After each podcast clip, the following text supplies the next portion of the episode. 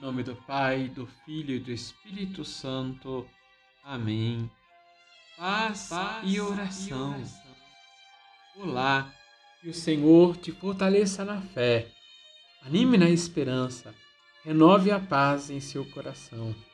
Que hoje possamos abrir os nossos ouvidos e o nosso coração para acolher a voz do Senhor.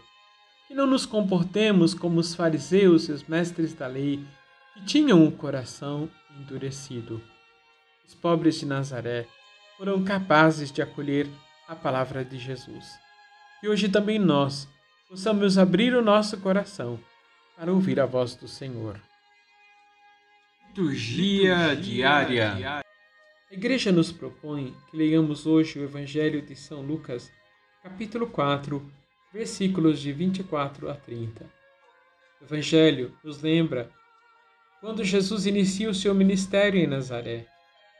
Ele estava ensinando na sinagoga e disse ao povo: Nenhum profeta é bem recebido em sua pátria.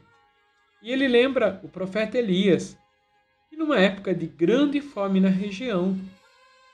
Havia muitas viúvas ali, mas a nenhuma delas ele foi enviado, a não ser uma viúva de Sarepta, na Sidônia.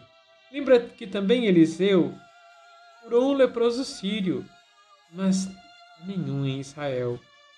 Os profetas de Jesus não foram enviados somente para os judeus, mas para todos os povos. Assim como Elias e Eliseu, Jesus fez muitos milagres. Jesus anunciou a boa nova para os gentios, para os estrangeiros, e foi bem recebido e acolhido. Possamos também nós, hoje, acolher a palavra do Senhor capaz de transformar nossas vidas. Cessar, cessar. Senhor, o pior cego, aquele que não quer ouvir.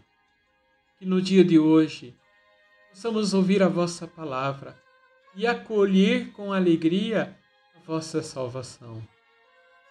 Que possamos não endurecer os nossos corações, mas ouvir a vossa voz que nos convida a caminhar na vossa presença. Que hoje sejamos enriquecidos com os vossos dons, libertos de tudo aquilo que nos prende nos impede de você conhecer como nosso Salvador. Que nesse dia sejamos abençoados e libertos por vós de todo mal. Abençoe-vos o Deus Todo-Poderoso, Pai, Filho e Espírito Santo. Amém.